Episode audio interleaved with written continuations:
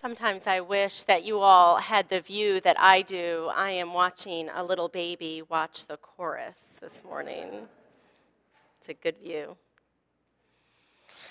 Well, happy Valentine's Day, everyone.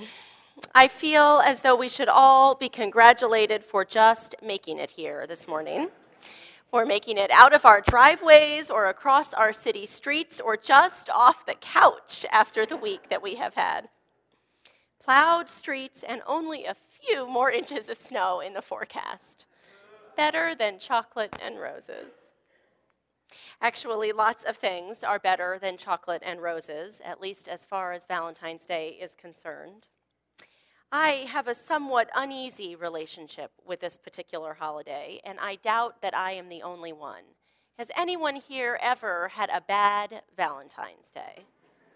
Well, that's a, actually a lot of you have had good ones. That's nice. My favorite incarnation of Valentine's Day is the elementary school version. When you have to give Valentines to all of your friends and you put them in little shoebox mailboxes on your desk. That was fun. One year in high school, I threw a party for all my friends who were single on Valentine's Day, also a good time. I figured Valentine's Day would be even better when I was dating someone and then married, but I haven't found that to be exactly the case. Somehow, no, it's really not. It's the hype of the holiday which seems to overtake the reality of the day. And more than once, I have found myself having an aggressively romantic meal champagne, chocolate mole sauce, heart shaped bread loaves on a night when I'd rather just snuggle up and watch a DVD. And now Facebook has gotten into the act. The latest campaign on Facebook asks users to change their profile picture to one of them with their spouse or partner and then write in their status how long they've been together. This is a nice homage to love and commitment, but it has its problems. My colleague, Reverend Heather Janulis, who I quote here with permission, raised a good question. In her status, she wrote that she wonders what single people should do during this Facebook Valentine's Day campaign. Change our profile picture to a photo of us holding a sign reading, Help Wanted? well, thank goodness for humor. On this day of red roses and teddy bears holding heart shaped pillows, this day which almost never lives up to our high expectations for it, we can at least laugh a little bit. We can remember what love is all about, shared laughter being high on that list. And actually, here at Wes, you all have known for a while that Valentine's Day isn't just about the chocolate and the roses. Mary Herman, the community leader, started Pay Attention to Love Day almost 20 years ago. She wanted to bring into people's attention that love was the most important thing we have, that love called out for us to notice it, to honor it, to hang out a flag for it, and shout it from the rooftops. Over the years, Mary has spoken about all different kinds of love about love of parents and children, spouses, mentors. But each time she has asked the community to stop and really see the love around them. Pay attention to Love Day has become a favorite part of the liturgical year at Wes. A day when we knew that we would talk about the awesome power of love in our lives. And we're not alone in celebrating the power of love. The ancient Greeks recognized different kinds of love eros, erotic or romantic love, philos, the love of friendship, agape, unconditional and deep love. Early Christians picked up on those categories and sought to live with agape love in their fellowships and communities. In the Gospel according to John, one of the books that describes the story of Jesus' life, Jesus says to his disciples, I give you a new commandment that you love one another. Just as I have loved you, you also should love one another. By this, everyone will know that you are my disciples, if you have love for one another.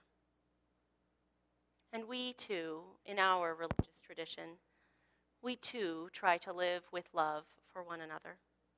We too try to expand the definitions of love to talk about the many ways that love appears in our lives, to pay attention to the love around us.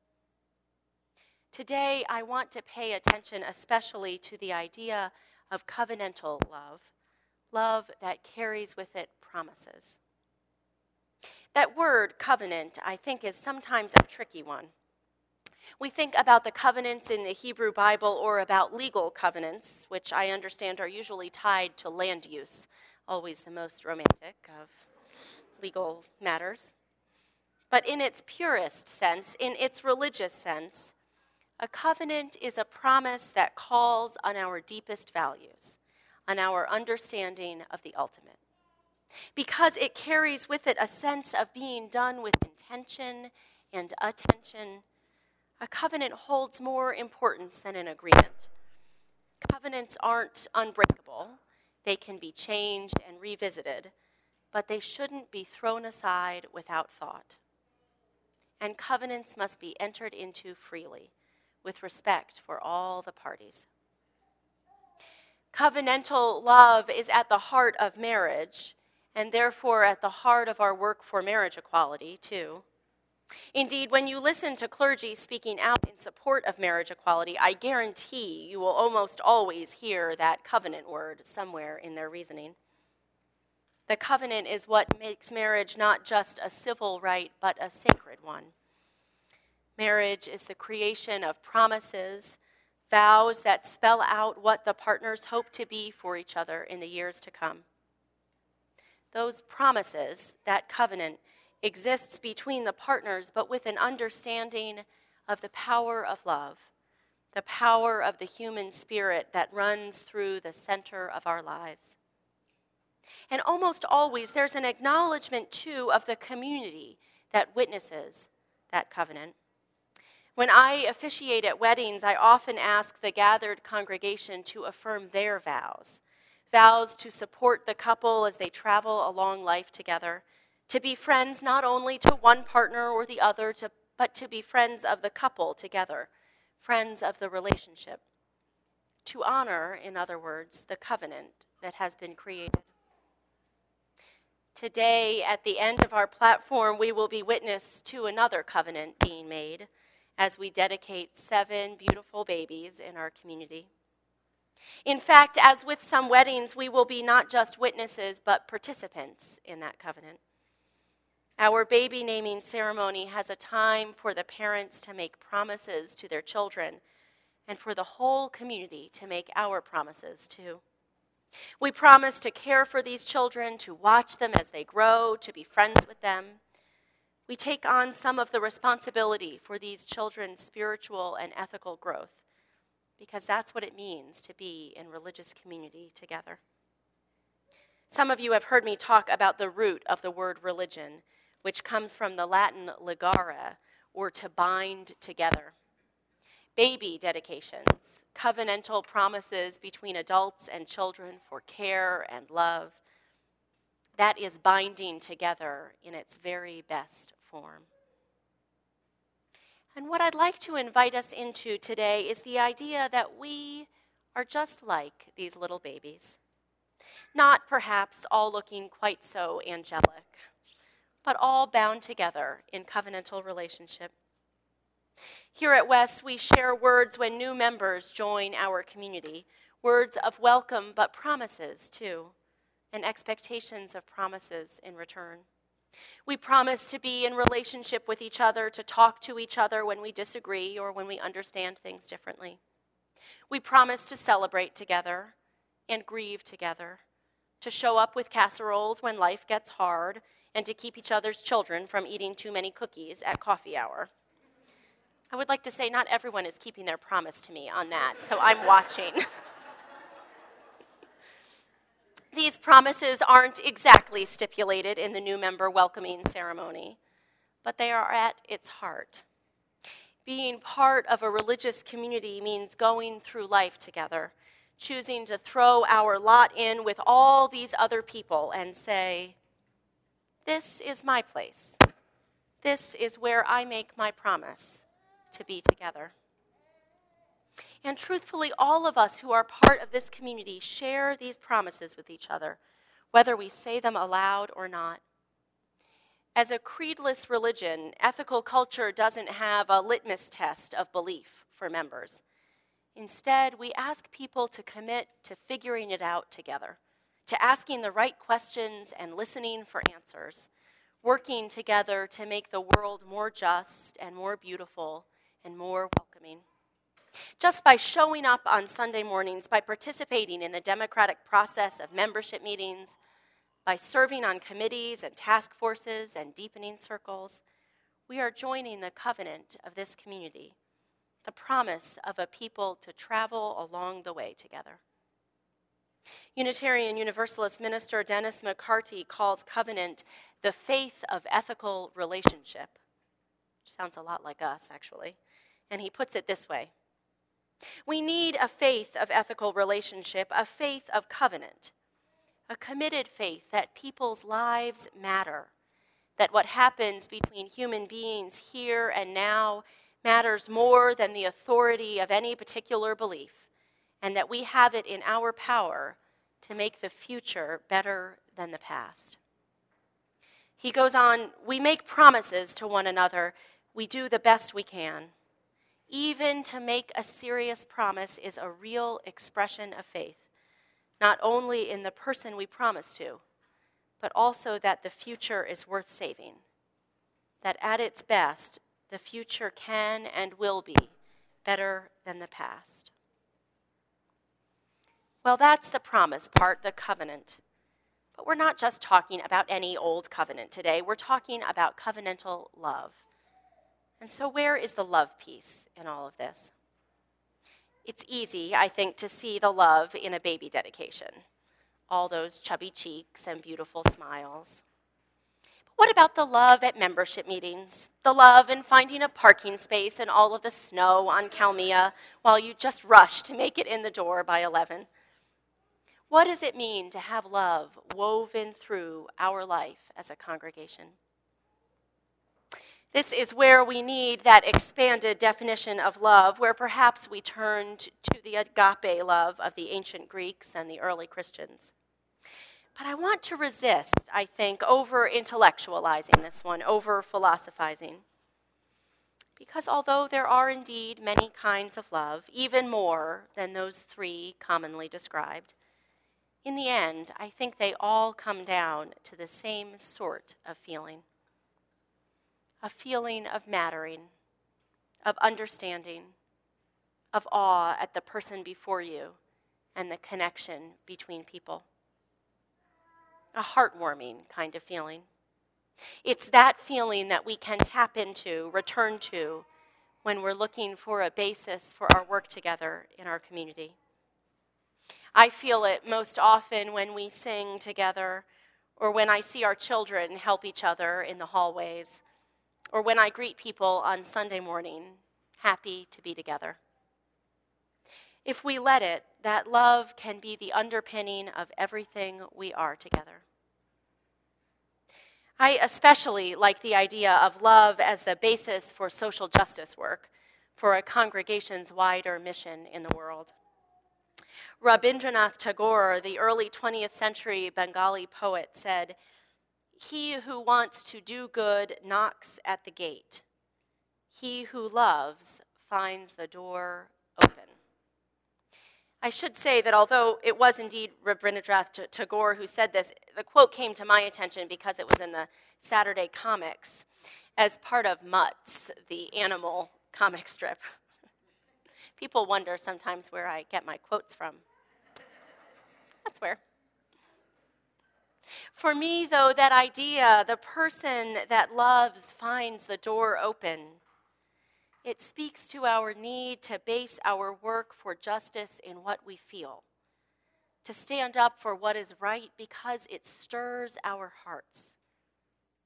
We liberal religious folks are sometimes accused of being only about thinking, but I think we do our very best work.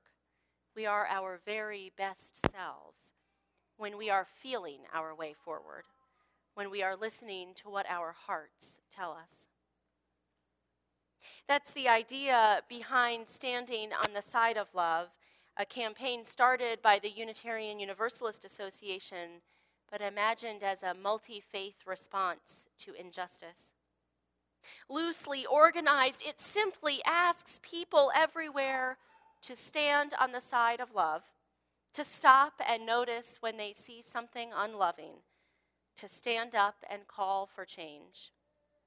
People across the country have stood on the side of love in support of immigrant families, to denounce hate filled language in the public square, to add their voices to those of farm workers working against slavery in the fields. This community stood on the side of love at the National Equality March in October and at rallies and interfaith services in support of marriage equality in the District of Columbia. And when the first legal same sex marriages are performed in DC in just a few weeks, you can bet that love will be there. That standing on the side of love campaign has caught, caught on all over. I myself have heard the phrase repeated by Methodist ministers, DC council members, and Mormon activists, not a group you always see together. And its power is tangible it calls us to a deeper sense of justice, to a deeper sense of what is right in the world, to the idea that love is beneath and behind it all. You know, I've often thought of writing a platform about science fiction and fantasy novels. I promise this is going to connect. I loved that genre as a young teenager, particularly anything with ageless beings, alternate realities, and talking animals, my trifecta of fantasy themes. You can imagine some of the usual suspects. You may have read them yourself The Lion, the Witch, and the Wardrobe, of course. A Wrinkle in Time, Susan Cooper's excellent Dark is Rising series, I was, as you might be able to guess, a prime candidate for Harry Potter when it came out, and I devoured the books, although I assure you that was considerably past the time when I was a young teenager. The reason that I think there's a platform in all of this, in all this reading, is that each of those series, no matter the twists and turns of plots, the different characters and settings, each has something in common. Beneath the magic of wizards and the princesses and the talking dogs, there was always a deeper magic. A magic that usually the villain had forgotten and that the hero would remember in a moment of great need. A magic that transcended spells and wands, that was beyond the reach of counter hexes and white witches that magic was always at its heart the same it was love. Love of a mother for a child protecting him from beyond the grave. Love of a sister for her little brother calling him out of the clutches of evil. Love of a little child and some mice for a lion, bringing a new beginning. Love is the deepest magic that we have. And the good news for those of us who live outside of a fantasy novel is that love is very real. It shows up in a million ways in casseroles and in committee meetings, in promises made to babies, and even in chocolate and roses. I'm a greedy person, maybe. I want all the kinds of love that I can get Eros, Philos, Agape, I will take every single one. But most of all, I want the love that I can give back, the love that demands still more love. I want the kind of love that compels me to make promises, that brings me into covenant with my spouse and with my child and with my congregation. Etta James may have said it best. I want a Sunday kind of love, she sang. A love to last past Saturday night. I'd like to know it's more than love at first sight, and I want a Sunday kind of love. Well, dear friends, it's Sunday. And so I want to say, I love you, and happy Valentine's Day.